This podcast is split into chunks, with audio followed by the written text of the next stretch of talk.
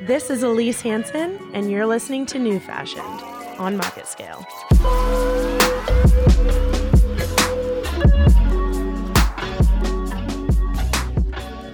Hi, I'm Elise Hansen, and this is my first episode of the new B2B podcast, New Fashioned, where we're going to be talking about industry trends across all verticals, new initiatives, bringing people on to talk about the different aspects of the different markets. And this episode is going to revolve around International Women's Day. We're going to talk to Debbie Scanlon about the importance of feeling confident enough for as women to enter a male dominated workforce and how to navigate that with remaining professional and staying true to who you are.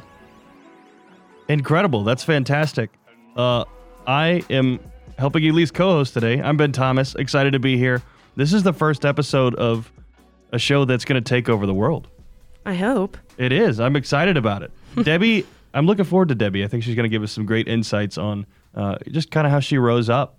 Debbie is a, a queen. Debbie kills it in her profession. I've known her for four years and I've learned a lot from her.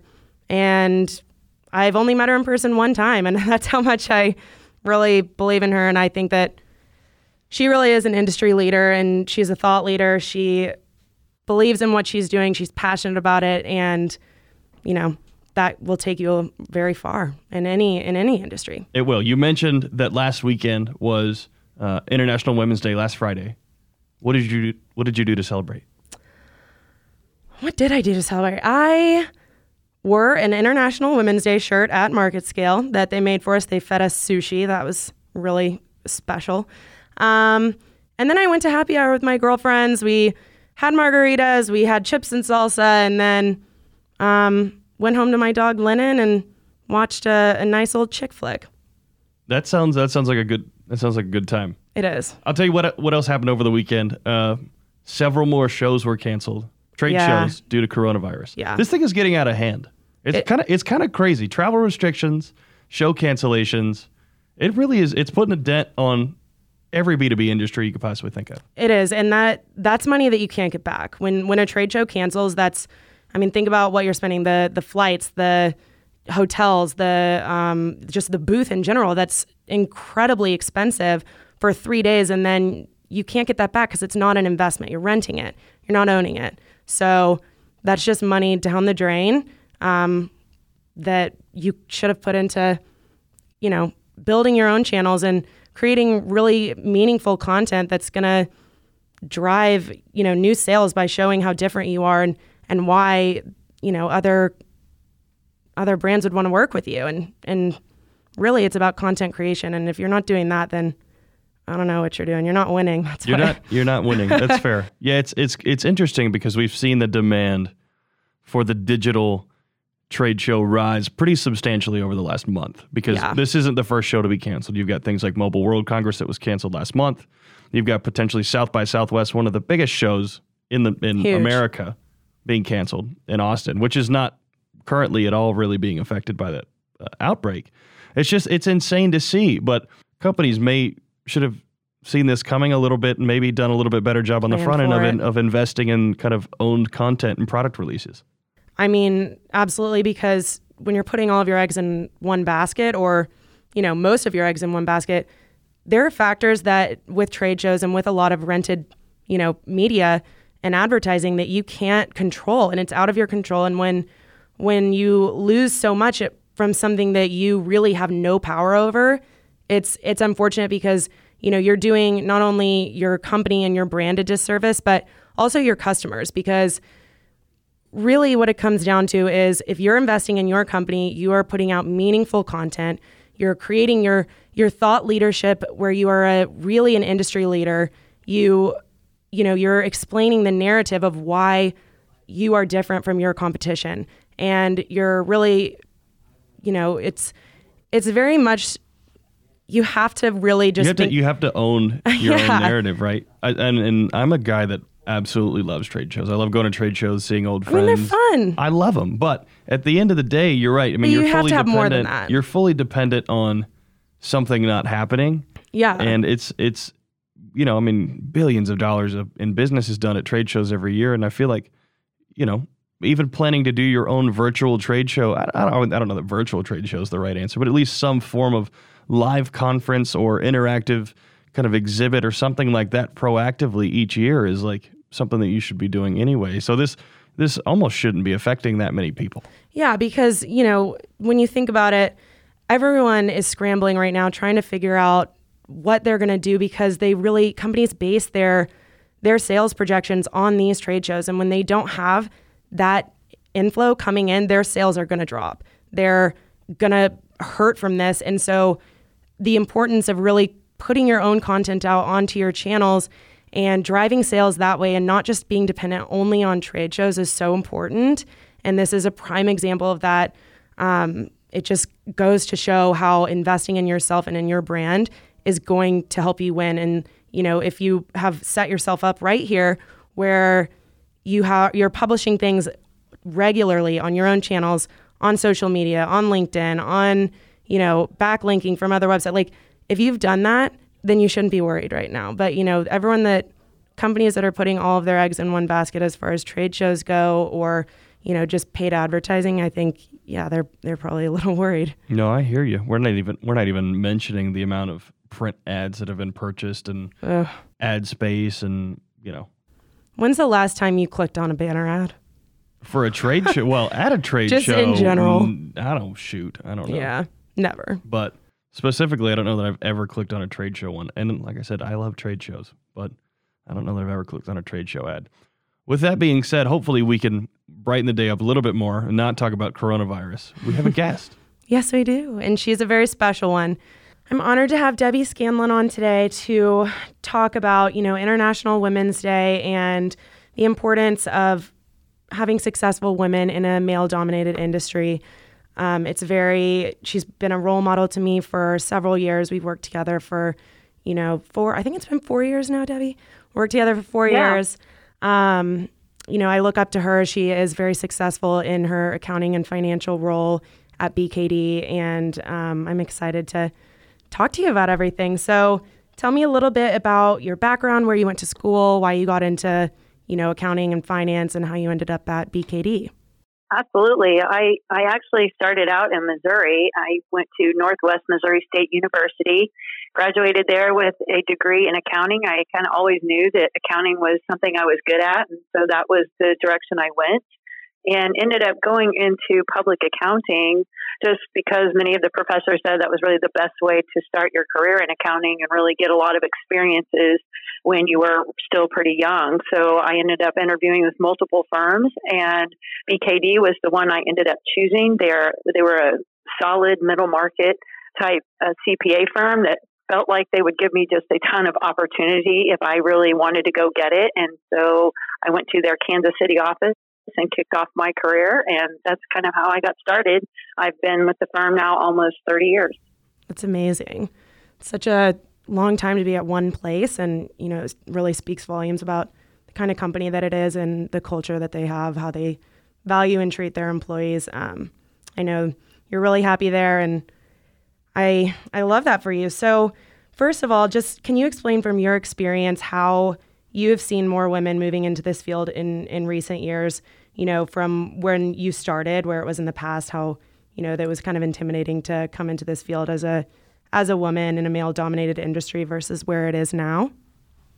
Sure. I I think, you know, back when I first started in, I, I think maybe it was maybe swayed more towards more men were coming into the public accounting world than mm-hmm. than women, but it wasn't by much, quite honestly. It uh, if you think about it through my whole career, I, my guess is it's been around 50% as, a, as what male and female coming into the public accounting realm. And then the real question has been over all these years is okay, well, then when you go to look at the leadership of, of these firms in this industry, do you see you don't see that same percentage. So then the right. question is asked is what what's happening to those women from the time we all walk into the door at about the same time, but yet we're not getting into the C suite, if you will, and and really trying to answer that question on on how do we see more women get to the top.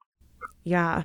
So what what do you feel like has kind of helped you get to the top because you're you know you're very successful at, within BKD within the accounting and CPA world. Um, what do you think really got you there and what do you want to tell other women just for you know advice for how they can really progress their career and shoot for that, you know, C suite level within their own companies?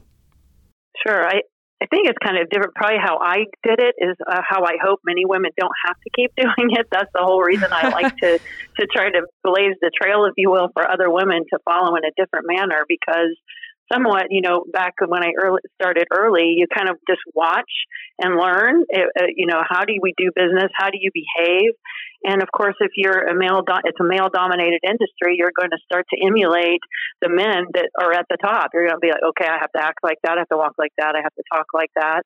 And so you start to try to take on traits to kind of behave as a male to try to get yourself forward. And over the years, what I kind of started to learn is, uh, you know, that's not natural on me. That wasn't the best way for me, I, even though I was pushing forward that way.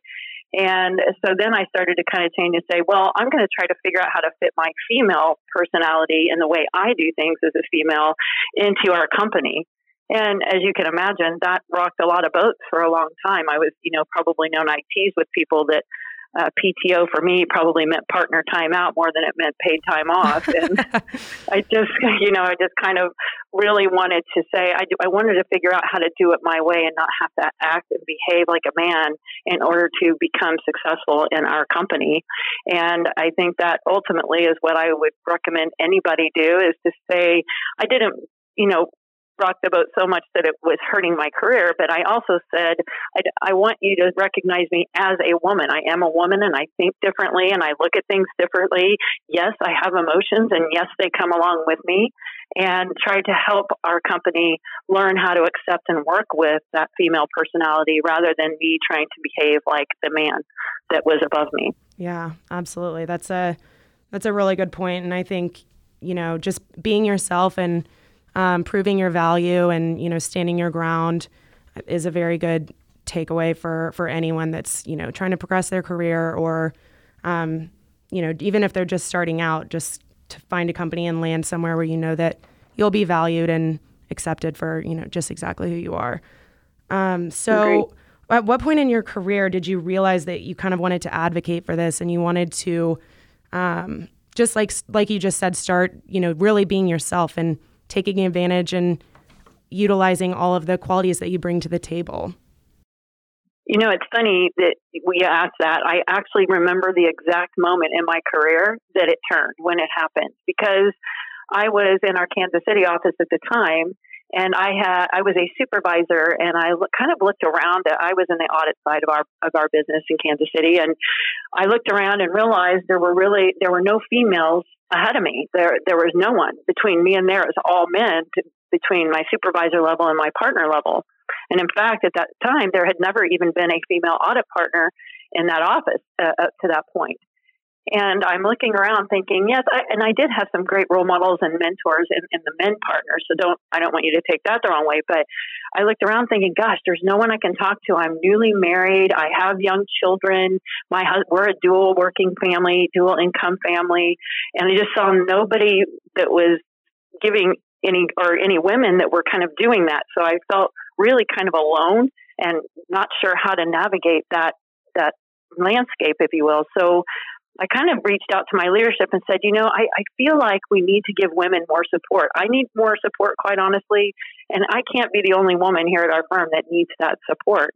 And so at that time, I kind of asked, started asking if I could put together, I guess now people refer to them as affinity groups, but at the time I just said, can we get women together that are kind of around the same level where we can talk to each other and lean on each other and help each other be successful and and give each other you know tricks of the trade and and, and help one another. And so i think that was probably the point when i realized that how much women needed assistance and and needed to figure out how to make that path and to hear it from another woman is a heck of a lot more helpful than than it was to just hear it from the male side only.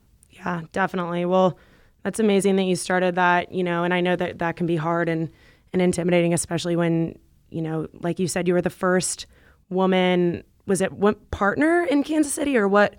What were you the first? Yes, I was a supervisor at the time, and and yes, and I made partner at the time when I transferred to Texas because I'm in Houston, Texas now.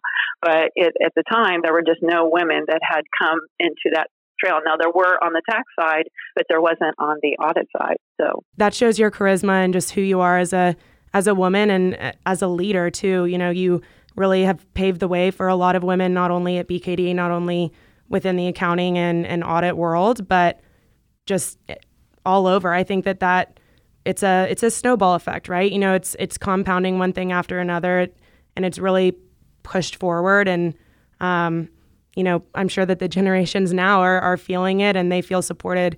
You know, not it's directly because of you and you know what you've done and other women in your position that are doing the same thing and standing up for you know the value that that they're worth so that's absolutely. yeah that's really great.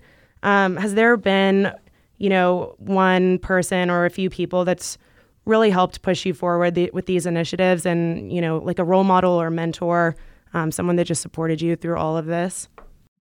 Oh of course. I uh, you I don't think anybody can get to a leadership role or to the C suite without having some sort of mentorship and sponsorship all the all the way there. And I, I had an amazing male partner in our Kansas City office that really pushed me beyond, you know, to be my best. He would push me where I would think I, I you know, I can't handle it. It's, it's too much for me.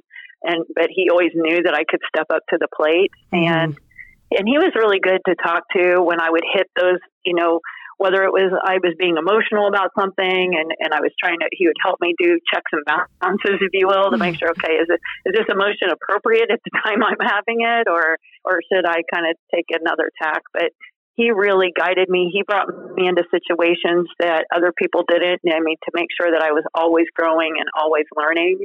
And he really taught me how to be that kind of leader where you grab your the people that work for you, you grab their hands and you bring them forward with you, and and it really your whole focus is on yes, I want to be successful, but the real goal is how successful can you make everyone that works for you? And if you can turn around and say, wow, look at all those amazing people that are in our company, and I had those a little something to do with where they are today in their careers, and that really, for me and for my mentor, is what defines our success here. Yeah, absolutely. I think having a mentor that can challenge you and push you um, in a way that really makes you grow and makes you, you know, do a little self reflecting and I think that that's absolutely incredible, and everyone needs someone like that. Um, you know, as it might change through the stages of your life and through different, you know, companies that you're working at, working at. Um, but that's a necessity, and I think that, you know, that's a huge part of of why you are where you are today is because you did have that support when when you really needed it. Um, mm-hmm. So, what do you see for the future of women in accounting and, and the finance profession in general, uh, maybe as a whole, and then also, you know, moving into those C-suite and and leadership roles. How do you see that, you know, playing out in the next few years um, or several years? Well, I, I see I see it's going to continue to change. You know, our firm about five years ago started our women's initiative called Sky BKD Sky, and part of that, you know, there's been so much learning from that. And a lot of it has been just pure education. And one of the things that we brought up and really started to learn with all of our people was this concept of unconscious bias.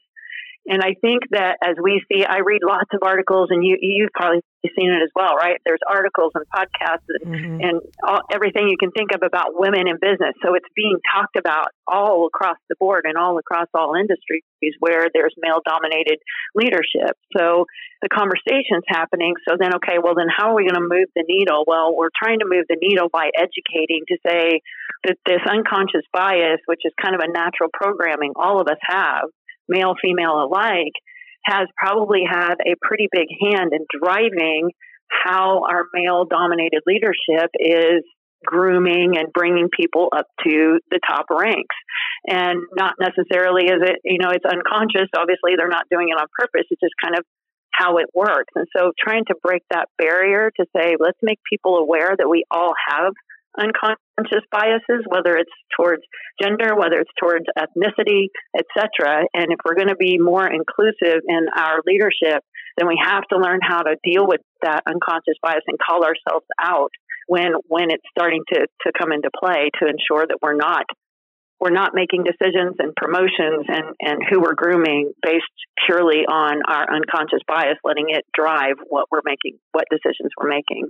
Absolutely. That's I think that's a really great thing. And um, it's really great that BKD created that BKD Sky group where, you know, you really do div- dive deep into um, how to really push through those challenges and how to overcome them and not only make your employees better but also make the company better and and make the profession better also in in the within all that that they're doing um, those initiatives i think that's really great and something that other companies should strive to do if they're not doing it already um, let's see debbie is there anything that you wanted to talk about or anything that you wanted to touch on that we missed like that i didn't ask a question around or something that you wanted to say that we missed so far?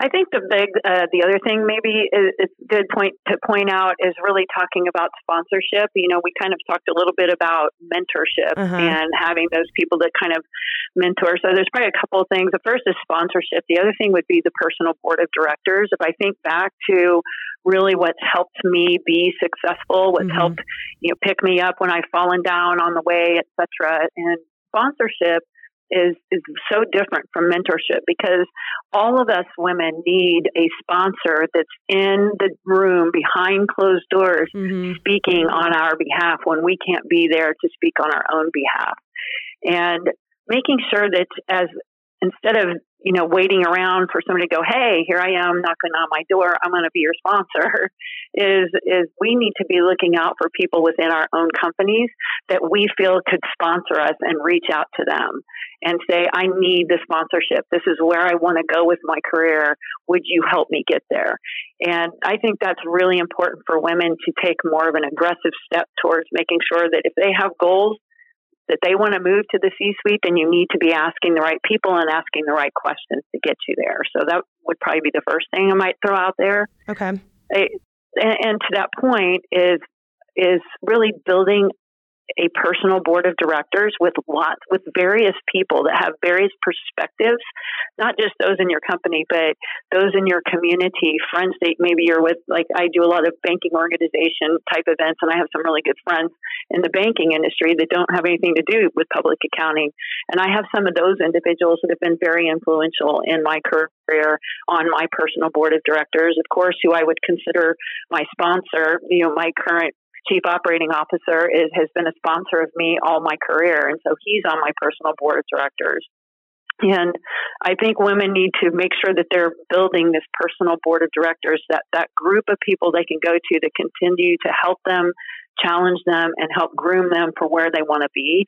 Will be will be one way to help women be really, really successful. So instead of just waiting around for others to kind of blaze these trails, we need to use these groups to help blaze our own trails until there's enough of them to where women don't aren't intimidated by all of it anymore. Very, very well said. I could not have said it better. Um, so, on your your own personal board of directors, do you what's the balance between coworkers and you know people outside of BKD or outside of your profession? You know, as far as like that support group that you have, how do you? What's the balance of that?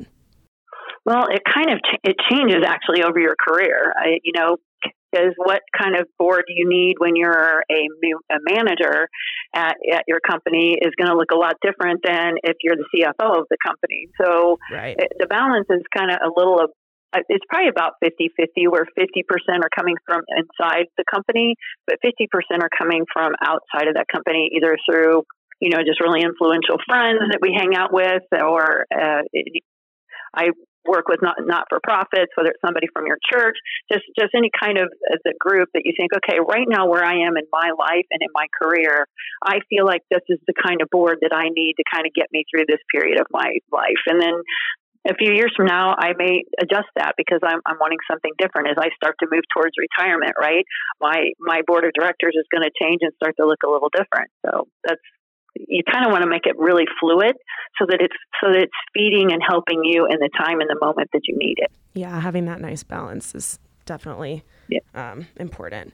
Debbie, thank you so much for for coming on the show today and um, really giving your thought leadership and telling us exactly how you got to where you are and you know giving us advice. I think that that is not only helpful for me but for all those these listeners um, to really be able to come into our own and and branch out into whatever career path we may be on. Um, that is a wrap on our first show. I'm I'm excited. I was a little nervous during it, you know, first show, but Great first show. yeah, never thought I'd be doing a podcast in B two B instead of, you know, like true crime or anything else. So Hey, one of these days we'll do an episode on true crime and B2B. A- absolutely, It'll be, it'll be like us breaking down the Enron scandal or something absolutely. like that. I think that we need to do that and maybe a a blooper reel like The Office style, because there will be plenty of those. it's very difficult to do a live blooper reel, but we'll try. no, but you know, we can make it work. I, I mess up a lot, so Awesome. it'll be good. Well, thanks for having me on the first show. I appreciate it. Of course. Thanks for being on it. Yeah, absolutely. Uh, next time I'm going to be a listener, that's for sure. If I'm not in the studio, I'll definitely listen. Well, I would hope so. But um, yeah, looking forward to for to the next episode. TBD on who the guest is, but it's gonna be good.